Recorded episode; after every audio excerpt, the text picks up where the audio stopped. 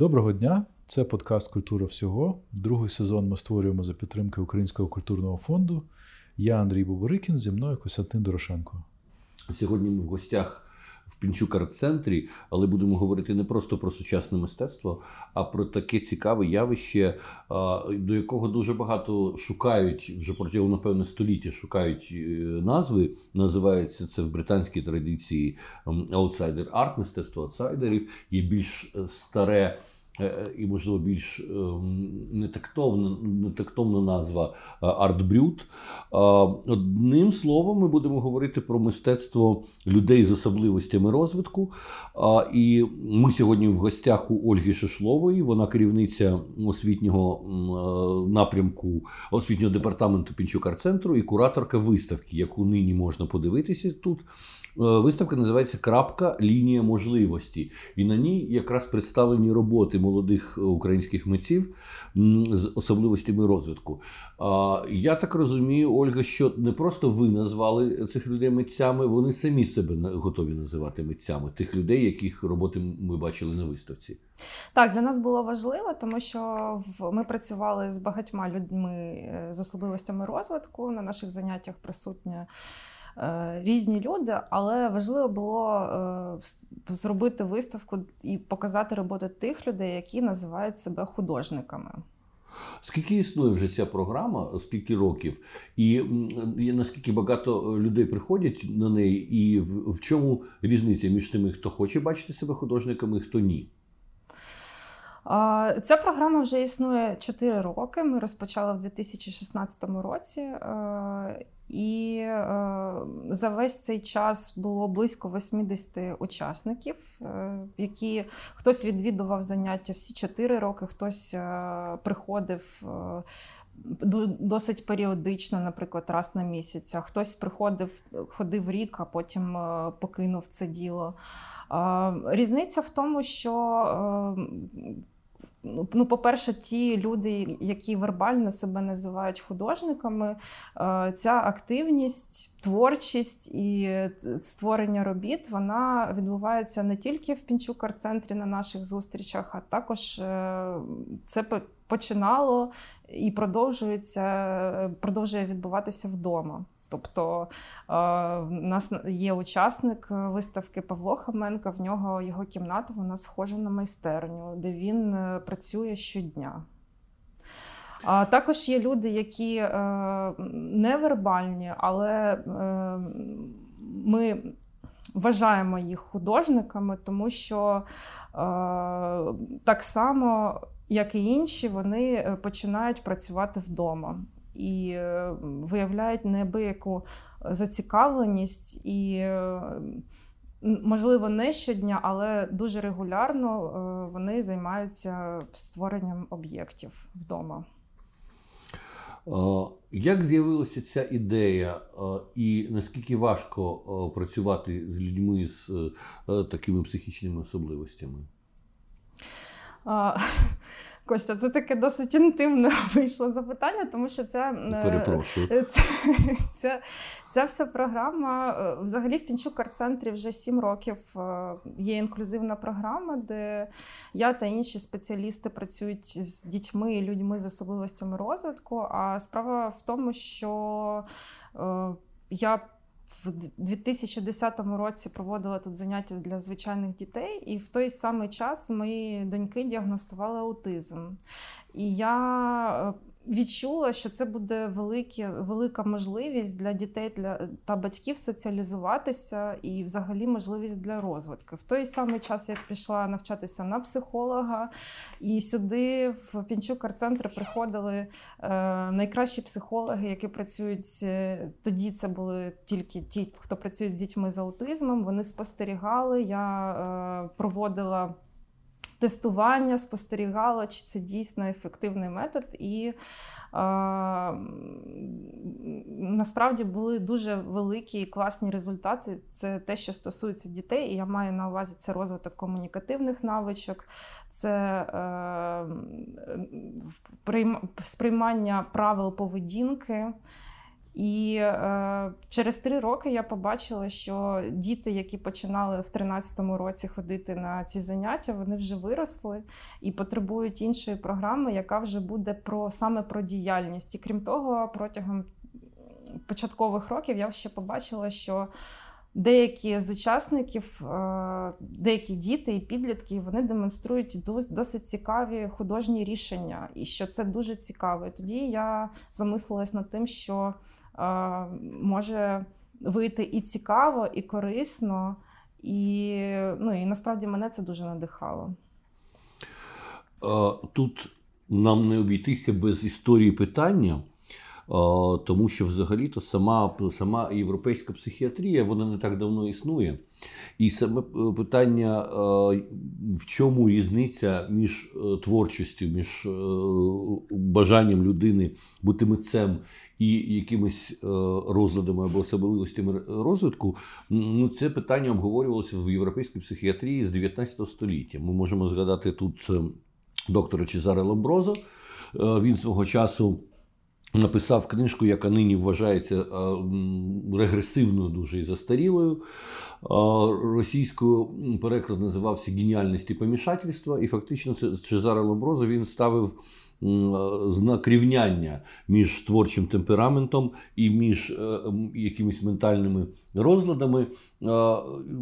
Дуже часто ми і донині чуємо від обивателів, від людей, які не хочуть серйозно вивчати феномен мистецтва, про те, що кожен кожен митець трошки ненормальний. І знаєш, і оце все якось посіяно в суспільстві ставлення. Несерйозне ставлення і до мистецтва, некоректне ставлення і до різноманітності психічної людської. Можеш нам трошки розповісти взагалі про історію питання, як е, почали е, звертати увагу саме на творчість аутсайдерів, як почали виставляти їх поряд з справжніми художниками? Бо це процес, який тривав, я думаю, ну протягом століття. Від того, що спочатку за Чезаре Ламброзо всіх звинувачували в помішательстві і ховали від суспільства, і до останнього величезного проєкту Масімляно Джіоні на Венеційській бієналі, де він і взяв і саму ідею у художника аутсайдера і, і продемонстрував там багато подібного арту. Ну, ти знаєш, я взагалі пов'язую, ну, якщо взяти не останні 100 років, і дійсно зацікавленість і якісь певні процеси в цьому напрямку десь 100 років назад розпочалися, але я пов'язую це з Е, толерантністю, тому що якщо ми подивимося трошки ширше і побачимо, як відно... Е, яке було відношення до людей з. Е, психічними захворюваннями до тих, хто відрізнявся, то ну, це взагалі були кайдани, та навіть якісь Е, викочування каменів е, з голови або діставання каменю і е, спалювання на кострах. І я так розумію, що з'явилася психіатрія і е, якесь людське ставлення до людей, які відрізняються. І мені здається, коли ці люди почали вважатися людьми. Е, люди, які працювали, а саме психіатри в цих закритих клініках, вони звернули увагу на те, що е, творчість людей з особливостями розвитку вона дуже цікава, вона відрізняється. Вона захоплює, вона дивує. Ну, Для прикладу, е, Прінсхорн, який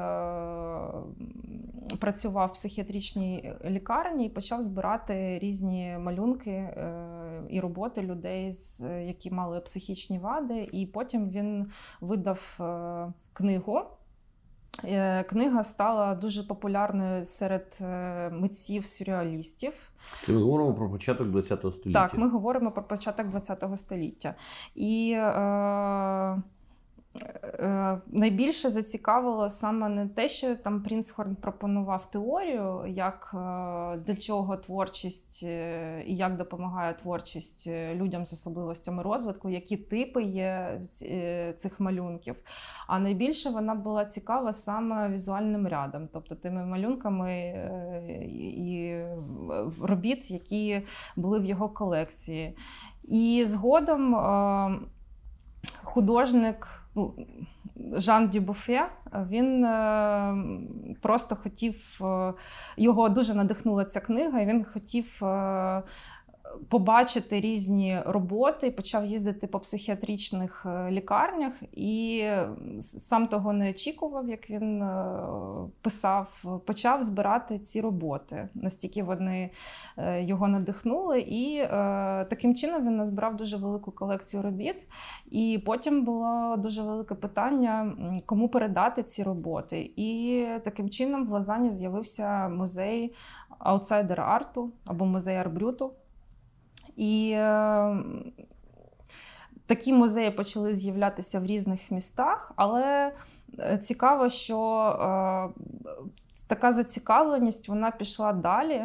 І мені цікаво, що і здається, що цей процес зацікавленості до творчості людей з особливостями розвитку вона е, відбувалася паралельно з процесами толерантності в суспільстві. Далі в 70-х роках ці роботи починають брати на групові виставки, там, де представлені не тільки е, арбрют або аутсайдер арт, а де представлене актуальне мистецтво. І багато художників сучасних вони дуже зацікавлені в саме в е, цих об'єктах мистецтва, тому що це чисте мислення, чиста творчість, яка е, не транслює певні е, культурні догми. І насправді так, одні з таких найгучніших проєктів останніх років це е, виставка Глосолалія в МОМі. Це бієналі Венеційське 2013 року, куратором якого був Джоні. І я думаю, що ще важливо, що в цього мистецтва з'явився ринок. Е, є Art Fair в Парижі і в Нью-Йорку. І е, те, що ці роботи фальсифікуються, це говорить про те, що е, дійсно є зацікавленість у колекціонерів до цього мистецтва. Тобто є такі історії, коли звичайний художник він створює якусь фейкову історію про те, що там, наприклад, персонаж, художник, аутсайдер, він там сидів в тюрмі. Дуже там важка в нього доля. Він створює роботи про це життя в тюрмі, дуже таке наївне. А починають колекціонери вивчати, купувати це мистецтво.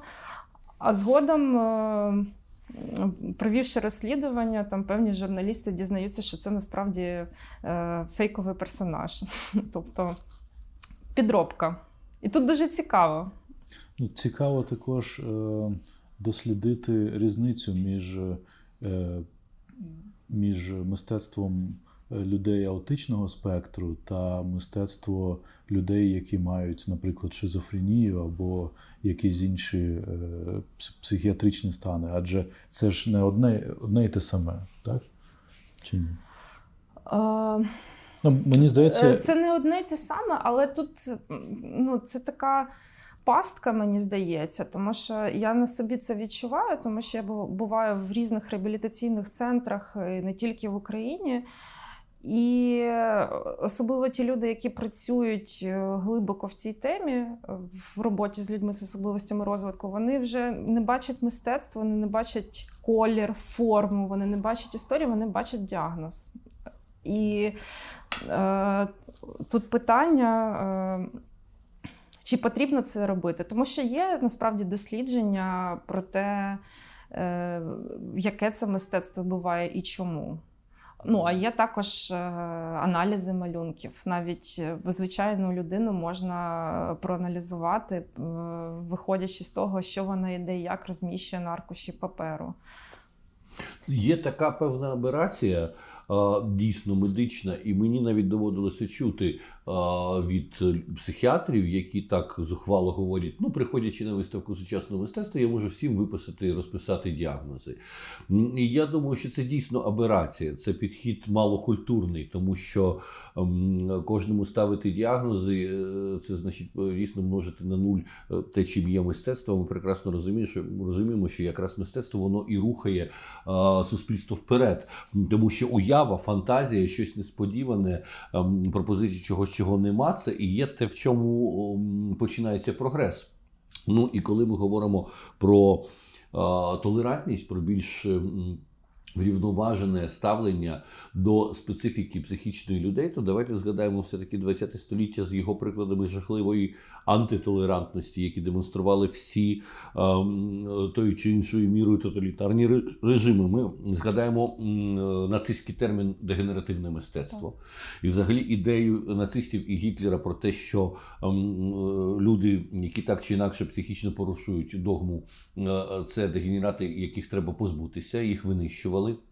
Ми в Києві в Києві живемо, і часто в нашій програмі культура всього так чи інакше згадуємо е, трагедію Бабиного Яру. Перші люди, яких було вбито і знищено в Бабиному Ярі, це були якраз люди, які в психічній лікарні київській е, лікувалися і знаходилися. Потім під це дегенеративне мистецтво з закидом, тим самим е, обивательським закидом до, до митця, що якщо він малює щось не схоже на реальність, значить він псих. Е, почали переслідувати і Пікассо, і інших серйозних митців ХХ століття.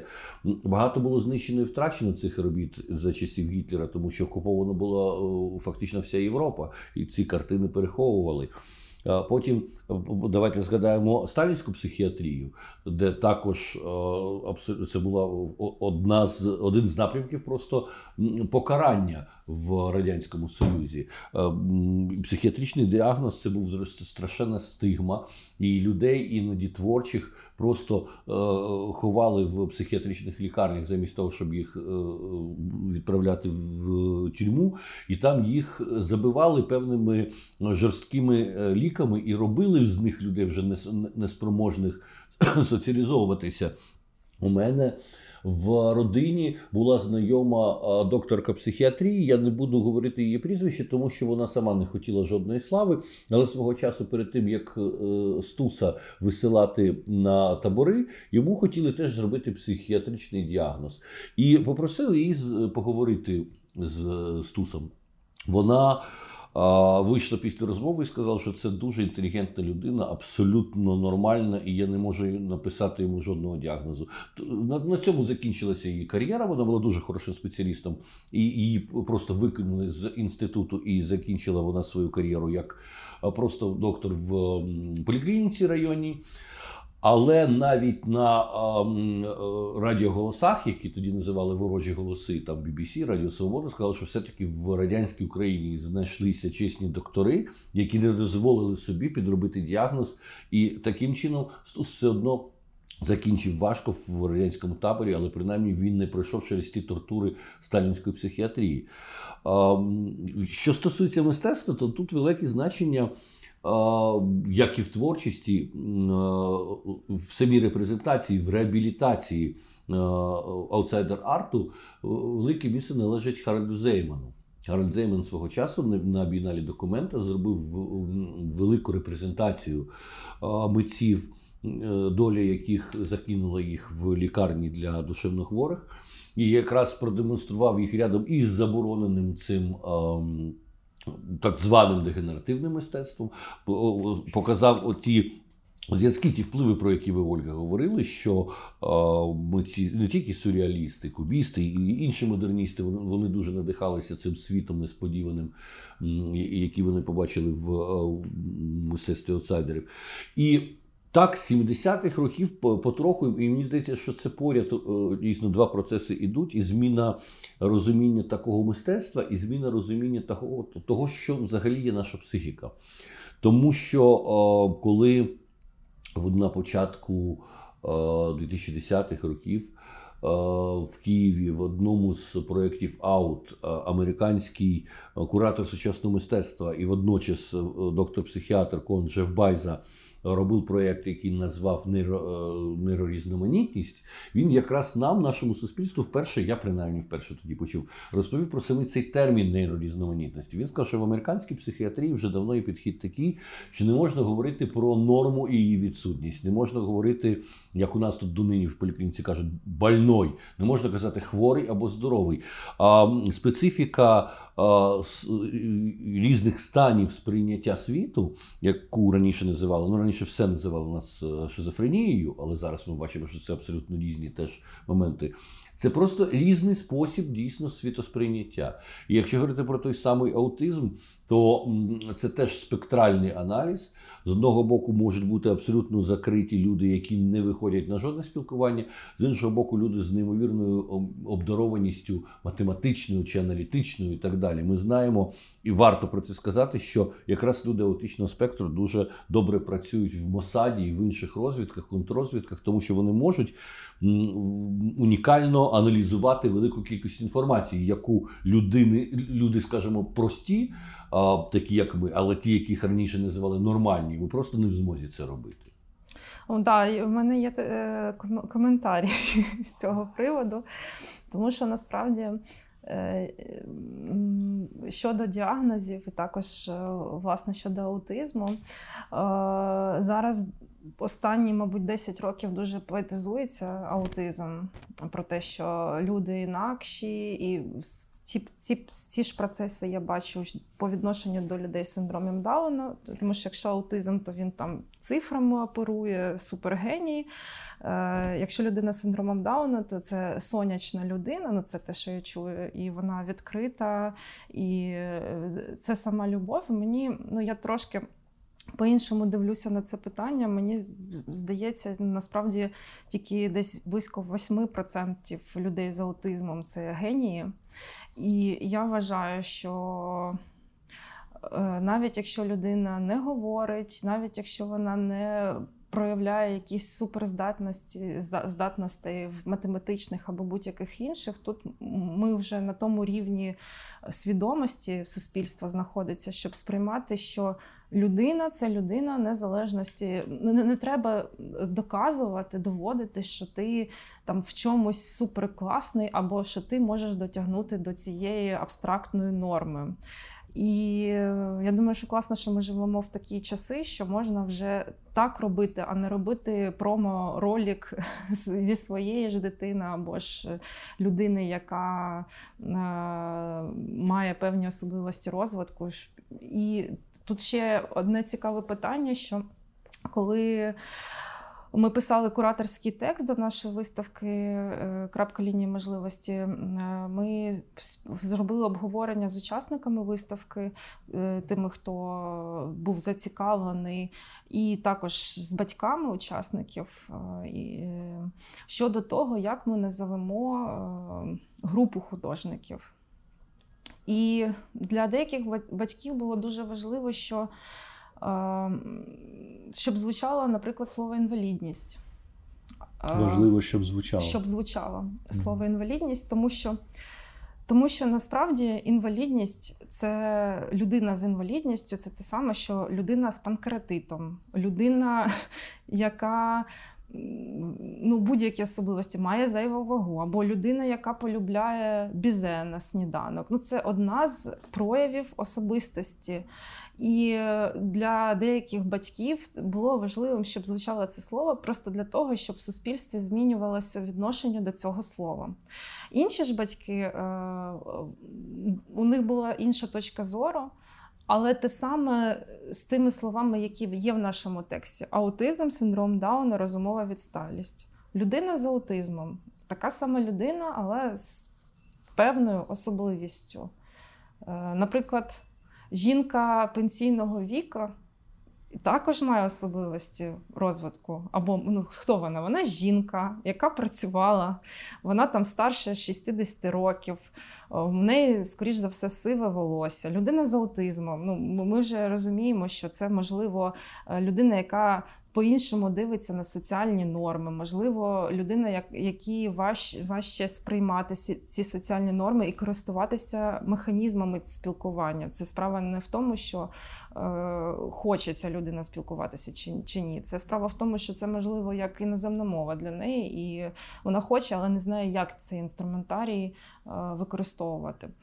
Тому е, для для мене і взагалі для нас було важливо також, окрім показати крутезні роботи наших учасників, майстерні можливостей, ще й працювати з взагалі сприйняттям відвідувачів виставки щодо і ставлення щодо таких слів, як аутизм, синдром Дауна, розумова відсталість або ж інвалідність, неважливо. І насправді я думаю, що проєкт дуже актуальний, тому що я взагалі, коли в Пінчук арт-центрі відбувається будь-яка виставка, я дуже люблю послухати, що говорять відвідувачі.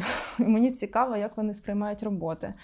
І е, Є і позитивні відгуки, але і є те, що ми, наприклад, деякі люди знаходяться в стереотипах, що те, що створила людина з особливостями розвитку, має погану енергетику. Тобто людина виходить з виставки і говорить про те, що е, мене розболілась голова, це взагалі неможливо.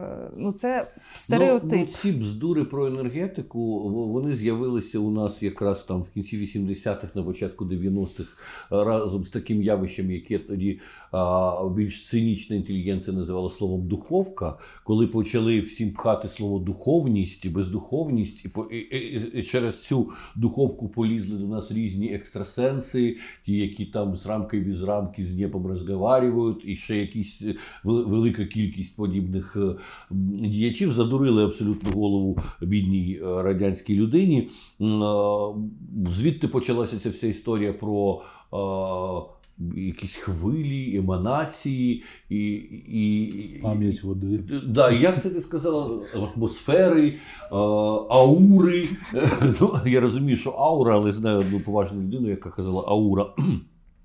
Це безперечно абсолютно антинаукові нецивілізовані речі. Говорити про те, що якась картина може на тебе вплинути та негативно чи позитивно. Е, це ж просто смішно. Людина бачить, кожна людина бачить в мистецтві те, що може побачити, виходячи з себе. Грубо кажучи, е, ми бачимо. Себе. Ми бачимо своє відзеркалення в кожній картині, в кожній роботі. Якщо е, щось там для нас жахливе, то це значить у нас такі асоціації. Це жахливе живе в нашій голові. Чи досліджували ви е, досвід е, е, закордонних схожих на Пінчук Арт-центр інституцій саме щодо таких майстерень? Та чим відрізняється співпраця з людьми з особливостями е, розвитку за кордоном та у нас? Ну, коли в 2013 році я розробляла програму і взагалі не знала, як це робити е, і як це може виглядати, я знайшла чудову програму в Метрополітен музеї і в МОМі. Щодо просторів СНГ, е, ну я маю на увазі російськомовні якісь сайти. Я шукала, я нічого не знайшла, але я е, знаю, що сім років насправді до таких процесів це вже багато, і я рада, що все це змінилося. Е, зараз є великий інклюзивний відділ музею гараж. Навіть ермітаж російський з Співпрацюючи з фондом, який називається Виход, е, вони розробили е, дуже хорошу програму. Ну, а взагалі, якщо ми говоримо саме про майстерні і е, незалежні, наприклад, майстерні, то в європейських країнах це взагалі норма, навіть в маленьких містечках мати майстерню, де митець, що має особливості розвитку в партнерстві з іншим митцем. Вони так і називаються колегами, партнерами. Вони працюють. Митець отримує заробітну плату, тому що це його робота. В нього є майстерня, і з часом в галереях е, проходять виставки. А іноді такі виставки відбуваються в, ну, в великих музеях, наприклад, музеї сучасного мистецтва. Або ж потім вже якісь групові виставки в. Там, де не персональні проєкти, наприклад, деякі роботи беруться. Ще дуже цікаве питання для мене було про те, що в європейських країнах е, все ж таки, ну, те, що я знаю, можливо, я чогось не знаю, все ж таки, зазвичай, коли йде біографія митця, коли вона пишеться, то є вказівка про, про особливість митця. Якщо є ця особливість. Якщо є ця особливість. Я була недавно на онлайн такі е, спілкування від Гьоте інституту, який ініціювала ательє нормальне, де працює ста сторіна та Катя Ліпкін. Ти запитувала у німецьких колег, е, чи є такі приклади, коли не вказується навіть якщо є особливість розвитку, то вони сказали, що в Австралії, наприклад, є проекти, коли це групові проекти. Взагалі, не якщо по фотографії ти не побачиш, що у людини є певна особливість розвитку, то ти про це не дізнаєшся. Тобто, це мова тільки про мистецтво, без е, історії персональної е, автора. І насправді це моя мрія, щоб так було. Але якщо говорити про виставку Крапка лінія можливості, то тут важливо було не тільки говорити про мистецтво, а враховуючи велику кількість відвідувачів та уваги до Пінчук арт-центру, ще трошки змінити. Хоча б не трошки за допомогою цієї виставки змінити ставлення до людей з особливостями розвитку. В Європі, зокрема в Німеччині і Швейцарії, Є е, така традиція достатньо стара, що спочатку е, емансипації першої ставлення до людей з особливостями психічного розвитку, коли при клініках, а там дійсно є люди, які ціле життя проводять в цих клініках з важкими діагнозами, які не можуть соціалізуватися. І от вони роблять певні роботи мистецькі. При клініках існують галереї, де це все продається.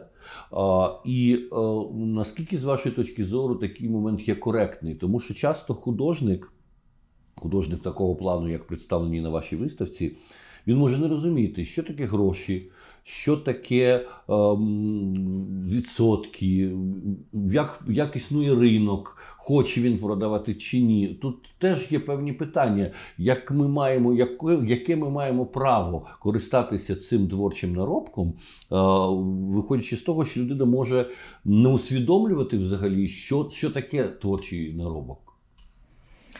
Це для мене відкрите питання.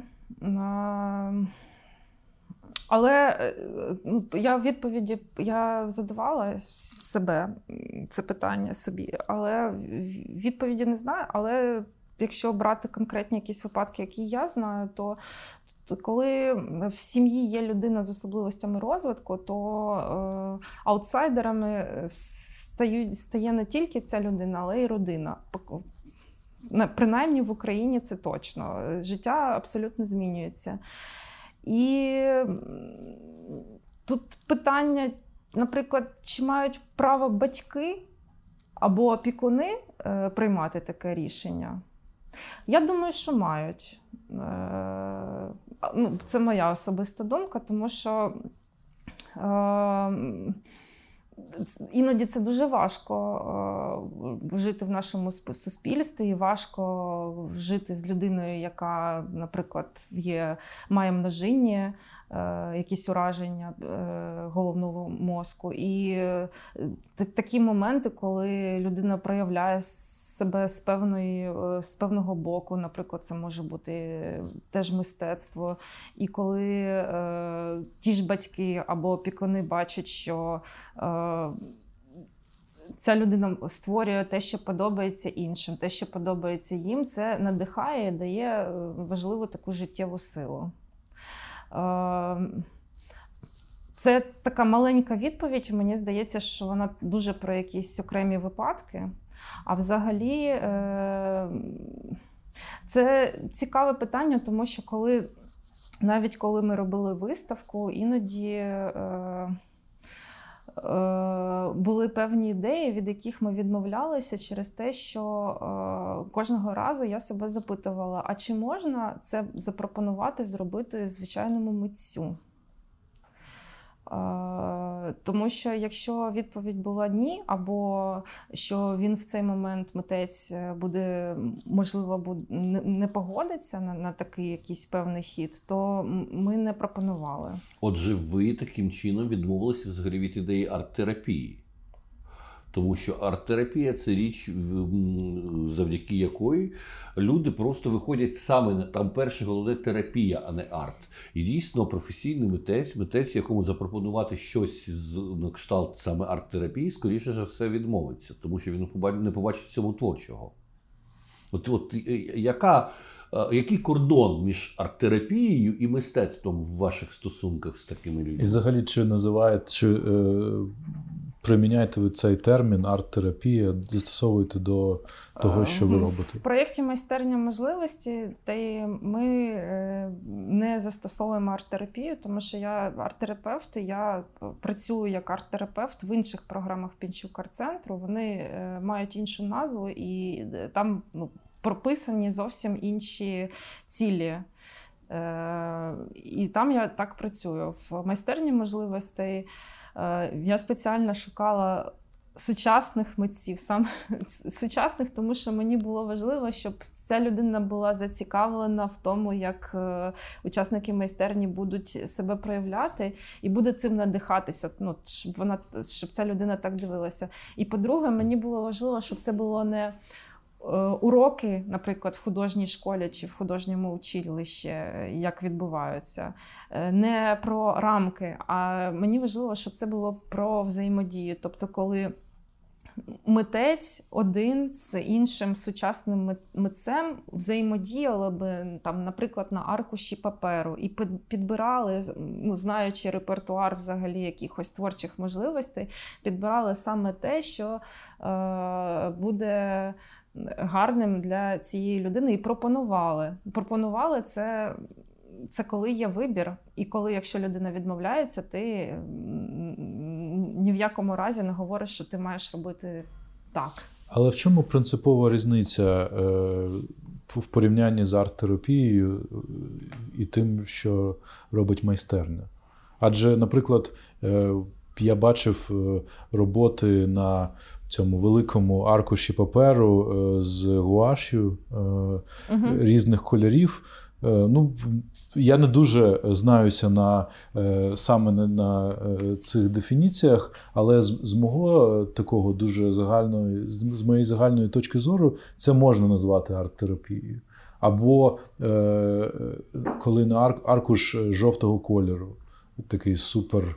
Е, Ну, це все залежить від мети. Як в арт-терапія, це коли ти е, ну, в тебе є клієнт, е, і ти е, для кожного клієнту, наприклад, для кожного для кожної дитини або підлітка, який відвідує інші мої заняття, є мета. Я розумію, що це за мета, і в залежності від цієї мети я пропоную певний розмір аркушу певний матеріал, сухий, вологий. Можливо, це взагалі буде про роботу з об'ємом, і це саме буде про про роботу з емоційним станом. Можливо, це буде е, вже на аркуші заготовлені певні символи, і ми будемо пропрацьовувати певні абстрактні поняття. Тобто, це мета, яка в якій немає є так, є інструментарій, це художні матеріали, але це не про мистецтво. Там мета, наприклад, заспокоїти людину або проговорити, що зараз коронавірус, але мама, тато є, все добре. Зовсім інша ціль. Що стосується майстерні можливостей, тут ніколи не була ціль. Е, це, наприклад, е, е, робота з емоціями. Тут ціль це кінцевий продукт кожного художника, кожного учасника майстерні. І тому і заняття зовсім по-іншому побудовані, тому що майстерня можливостей це ну я як психолог тільки проводжу початок і кінець. Це просто робиться для того, щоб е, учасники е, прийшли ментально в цей простір, в якому вони знаходяться, почули про що ми сьогодні, як кожен розказав, як він. Але далі я не проводжу ніяких е, таких активностей, просто просто спостерігаю, можливо, допомагаю в якихось маленьких моментах. А на заняттях, арт-терапія, там все все працює на зовсім інше. Трошки, можливо, некоректне питання. Ви збираєте людей в цю школу можливості, на відміну від арт-терапії, на відміну взагалі від підходу психіатричного, це люди з абсолютно іншою, з абсолютно різною специфікою, з абсолютно різними діагнозами, різними формами інвалідності, різними ем, станами готовності до спілкування. Якби це робилося, скажімо, в класичній психіатрії, то окремо були б люди е, аутичного спектру, окремо люди з синдромом Дауна, окремо ще з якимись е, особливостями. Е, психіатр, терапевт знає, як їх направляти, як їх вгамувати, як зачепити їхню уяву. Ваш експеримент він ну та навіть трошки лячний, тому що такий набір особливостей е, важких, непростих, кожна людина потребує абсолютно індивідуального підходу. Як ви з цим справляєтеся? Чи не було у вас ситуації якогось накладання афектацій чи певних деструктивних реакцій е, цих людей під час, коли вони зібрані разом? Ну, можливо. Це досвід моєї роботи в інших організаціях, школах е, і різних місцях. І крім того, багато учасників е, тих, хто представлені на виставки, ми, наприклад, возили їх на пленер, ну їздили з ними без батьків е, з тією ж Бочацькою. Це художниця одна з менторів. Так, так. Їздили на тиждень до Криворівні, наприклад, і щодня ми працювали там або ж їздили до Львова. Це велика довіра батьківська. Е, без батьків е, і ходили по музеях і знайомилися з тим, що є в місті Львів. Це також е, дуже цікаво. Тобто я дуже гарно знаю багатьох Е, художників, і я дуже гарно знаю їх е, в сім'ї. Тобто, вся робота вона продовжується не тільки на занятті. Я розумію, що зараз відбувається у кожного. Але ж майстерня відкрита, тому дуже багато приходять людей, які вже яких вже немає такого тісного спілкування. Я просто думаю, що тут. Відбувається насправді я дуже проти сегрегації. Це і є інклюзія. До нас, до речі, в майстерню іноді приходять і просто люди, люди, які побачили описи, захотіли прийти попрацювати з сучасними митцями, і вони приходять. Мені здається, це також е, дуже класно. Е, щодо справа в тому, що коли є такий е, основний колектив вже спрацьований, вже дружній, я маю на увазі наших художників, то хто б них приходив, навіть дійсно були випадки, коли до майстерні приходив хтось ну, з такою деструктивною е, поведінкою, але колектив вже настільки дружний, що це не, не має ніякої афектації. Навпаки, всі е, якось про ну не проти, але якось заспокоюють ту людину, яка але так чи прийшла. вони чи ваш колектив е, налаштований сприймати когось нового, чи, чи може є і певна капсуляція в цьому колективі?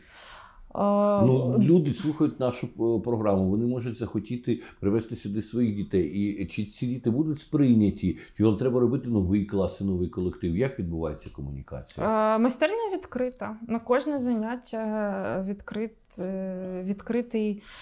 Запис є обмеження, тому що зрозуміло, ідеальна група це коли вісім осіб присутні. Є я, є помічниця і, і є хтось з сучасних митців. І навпаки, е, учасники зазвичай дуже раді новим людям, тому що це завжди нова, нова людина це завжди нова, нове враження, нове спілкування. Але насправді тут ще головний момент є, що за 4 роки. Е, Якщо інші заняття, то можливо про спілкування, про гру, про арт-терапію, то майстерня можливостей мета була це робота на результат. Півтори години кожен, кожна, кожен працює з з творчими матеріалами, і він розуміє, що він прийшов сюди створювати. І тому е, дуже часто у нас просто тиша. Ну, взагалі, ніхто не розмовляє. Чи на кожному занятті присутній митець? Так. Тому що це ж про мету. Я я не митець, і ну, якщо якщо я щось організовую без митців або збираю, то це вже не майстерня можливостей, це інше. Це може можливо там ми з якоюсь темою попрацюємо, просто поговоримо, але це інше буде. А розкажіть, як ви підбирали сучасних митців українських, щоб вони е, працювали з е, такими дітьми? Е, чи був, був хтось, хто Не хотів, дітьми. а ви, а ви відмовили? Чи, чи ну і взагалі хто ці люди? Важливо, я е, трошки поправлю, не, не діти, тому що майстерня можливості це е, програма від 12 років. Більшість це 16-20 років, але є ті люди, які старші, ніж я. Наприклад, найстарша учасниця цієї виставки 39 років. Є тим, хто А наймолодші? Наймолодша о- 11 е, років. Але то є маленький виняток, то є моя донька. Мені просто по вихідних днях е, треба було брати її з собою. Таким чином я, ми виявили, що вона дуже зацікавлена. Е, Взагалі, е, тобто, це не, не, не, дитячий проєкт. Він про підлітків і дорослих. Щодо сучасних митців, ну найголовніший крок було обрати першого митця, з ким робити цей проєкт. Це була Катерина Бучацька. Я довго обирала. Як? От які критерії були? По-перше, мені важливо було, е, сподобалось у Каті те, що в неї дуже неоднорідна мистецька практика. Я подумала, що це людина, яка ще або досліджує, або шукає свій шлях митця. А це значить, що ця людина вона буде дуже е, відкрита. І це буде про взаємодію. Е, Тобто ми не побачимо це послідовників е, церкви, наприклад, е, напрямку Бучацької. Ну тому що в- неї тоді ще ну, вона цікавиться, і зараз я бачу, що її практика неоднорідна. І по-друге, мені було важливо побачити, як людина спілкується. Тобто спокій. Дуже важливо, щоб це була спокійна людина, тому що е, у Каті, наприклад, темп е, мовлення і взагалі темп е, він настільки спокійний, що вона дуже тихо говорить, але у нас така тиша саме через це всі хочуть почути, що вона говорить. І тобто емоційно така стабільна людина. Це був найголовніший вибір. А потім, просто е, спілкуючись з митцями, я побачила справді тих людей, яким було цікаво дуже. І е, їм було цікаво взяти участь, цікаво було познайомитись, цікаво зробити щось е, своє. Ну, ми бачимо тут і справжніх зірок сучасного українського мистецтва. Микита Кадан, Давид Чичкан це вже люди, які звучать і не тільки в Україні, як знані митці. Е, Чому їх зацікавив такий проєкт? Я, чесно кажучи, не запитувала саме чому, але зацікавленість вони дуже сильно і активно проявляли. Ну, Я єдина людина, в кого я запитала, чому і навіщо це тобі потрібно, це була Катя. І Катя сказала, що цей проєкт Бучацька це профілактика мистецького вигоряння. Тому що ти е, звик, тобі здається, через деякий період часу, коли ти створюєш роботи, ходиш по виставках, що ти все знаєш. Але коли приходиш на ці заняття, бах і нове рішення. Взагалі, або використання матеріалу, так як ти не очікуєш, або робота з текстом, або робота з е, передачею там, об'єкту якогось. Зовсім неочікане, спонтанне рішення, і це така перезарядка для митців, мені здається. Цікаво, трошки більш цинічно це використовувала і і продовжує використовувати така важлива для сучасної культури персона мистецька, як Мадонна.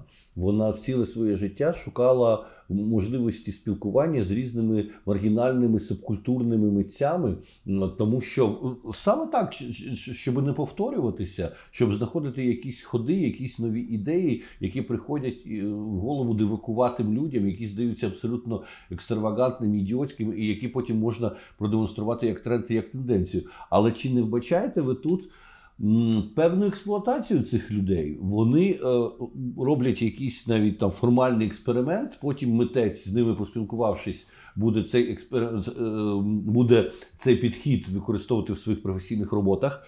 А людина е, залишиться ну без тої слави, без без, ну, без нічого. А вона придумала цей хід. А, ну, я такого. І з Мадонною я погоджуюся з вами, але я вважаю, що головне не мотив, головне результат. Тому що спілкуючись, особливо не з митцями, а дуже цікаво ще взагалі поспілкуватися з тими людьми, хто в сфері соціальних, е, соціальної допомоги знаходяться. Це завжди є батьки, які вимушені це робити, як я, наприклад. А є звичайні люди. Хтось хоче бути, відчути себе масією, наприклад. Хтось хоче е, відчути, що його життя не марне. Е, ну, ну, Хтось хоче просто дійсно сатисфакцію, маючи купу проблем з дитиною, хтось хоче дійсно отримати певну сатисфакцію. І від тут світу. скажіть, чи важливо хто що хоче? Важливо, якщо гарний спеціаліст, він класно працює, допомагає дітям і підліткам з особливостями розвитку. Хочеш відчути сенс життя? Відчувай, якщо ти якісно працюєш, будь ласка, хочеш відчути себе святим. Без проблем, без питань. Якщо ти якісно працюєш, ти саме з е, цим питанням. У нас є ну, у проєкту є конкретна мета. Ми поступово до неї йдемо, і неважливо, ну тому що в будь-якому випадку, е, ну наскільки я бачу, коли ми готували виставку. Е, потрібно говорити якось говорити, що це мистецтво, тому що люди люди звикли, що це або дитячі малюнки, або психі якісь намалювали. Або арт-терапія. Або арт-терапія. Тобто треба формувати серйозне ставлення. Для того, щоб сформувати серйозне ставлення, це потрібно якось назвати. Аутсайдер арт термін ну, досить такий вже спірний. Але він є, і треба спрацювати з тим, що є. І е, тому у проєкту є мета. У кожної людини, яка приймає участь в цьому проєкті, є можливо свої мотиви, але я вважаю, що це другорядно. Головне, що вони є, ці мотиви. Чи можливо е, в майбутньому групова виставка митців е, кола ПінчукАртЦентру та цих митців? Ну, я думаю, що все можливо. Е, я думаю, що зараз ми будемо працювати над стратегією. Ми вже думаємо над тим, що можливо через рік або трошечки більше зробити невелику. Е, персональну виставку одного з учасників, е, тому що зараз нам важливо було продемонструвати взагалі, ну, чим ми займає, займаємося це явище. А зараз було б цікаво дати можливість одному з учасників показати саме його роботи. А от ви вивчали взагалі історію подібного мистецтва в Україні? І, ну, наприклад, Поліна Райко, на мій погляд, її відносять у нас дуже часто до наївного мистецтва, до народного мистецтва. Але, е, як на мене, скоріше це все-таки дійсно аутсайдер арт, тому що для неї мистецтво було більше, ніж мистецтво. Це був просто спосіб жити, це був спосіб дійсно взагалі е, функціонувати в цьому світі. Те, як вона розписала, розмалювала абсолютно весь свій будинок. Це була це було її спасіння. Е, дуже часто, ну чому цей термін аутсайдер арт він же стосується і арт-брют не лише людей е, з певними особливостями психічними. Часто до цього відносять і творчість людей, які сидять в тюрмах, і творчість будь-яких змаргіналізованих людей, які не можуть вийти на якесь класичне спілкування і прояви в мистецтві. От як ви вважаєте, можливо, є сенс передивитися навіть історію мистецтва українську і, світову стосовно того, що відноситься до цього напрямку. І друге друге питання: чи ви слідкуєте ще за подібними митцями, які з'являються не лише в рамках вашого дослідницького проєкту? Е, ну, щодо першого питання, Ну, Наприклад, я коли нещодавно готувала один текст, е, і там перший, перша фотографія, от що таке outsider art, там е, фотографія митця, який стоїть точно так же, як е, в тому ж костюмі, що і Фріпулія ходив по Андріївському звозу. Тому, але з одного боку, для того, щоб люди почали сприймати це мистецтво мистецтвом, це потрібно якось називати. Якщо ж ставити е, іншу мету, яка буде, мені здається, згодом після першого кроку, то мистецтво це є мистецтво. І яка різниця? Це аутсайдер арт, арбрют або якесь інше слово. Мені здається, це не так важливо. А що стосується е, наших колег, ну я зараз е, спостерігаю за проєктом Нормально нормально, що е, е, робить е, Стас Туріна з колегами. Е, що це за проєкт? Це в Naked Room, який був виставлений? Так, це була виставка в Naked Room в минулому році. Е, і е, в них також е, є дуже цікавий інстаграм. Я е, дуже рекомендую підписатися на них. Там справді цікаві роботи розміщуються. Ну і також я слідкую за європейськими центрами, де є резиденції для митців, які працюють в цьому напрямку. напрямку. І е, дуже часто це і Фейсбук, і Інстаграм, і також є гарні сайти. Дякую за розмову. Ми всім е, людям, які мешкають в Києві або можуть собі дозволити сюди приїхати, безперечно, рекомендуємо е, виставку, яку нині можна побачити в Пінчук арт-центрі. Е, виставка крапка лінія можливості. Е, вона змушує задуматися над тим, дійсно, що є мистецтво хто є е, митець, і е, справді розширити розуміння цього питання. Можливо, ми прийдемо до того самого, про що писав е, реакціонер Чезаре Ламброзо, і побачимо, що геніальність і помішательство напевне, одного о, ряду речі, тому що потяг людини до творчості це якийсь трошки надлишковий потяг. Творчість це не те, в чому є потреба у суспільстві обов'язково. Е, але просто якщо зняти цей. Ем, вирок, який Ламброзо виносив, якщо зняти цей е, тремор від слова нормальне, ненормальне, а подивитися більш рівноваження е, зі спокоєм на це все, то можна прийти до дуже цікавих гуманістичних. Ем, якихось результатів. Дякую за розмову. І нагадаю, що е, цей сезон нашого подкасту е, відбувається за підтримки Українського культурного фонду. Дякую. Дякую.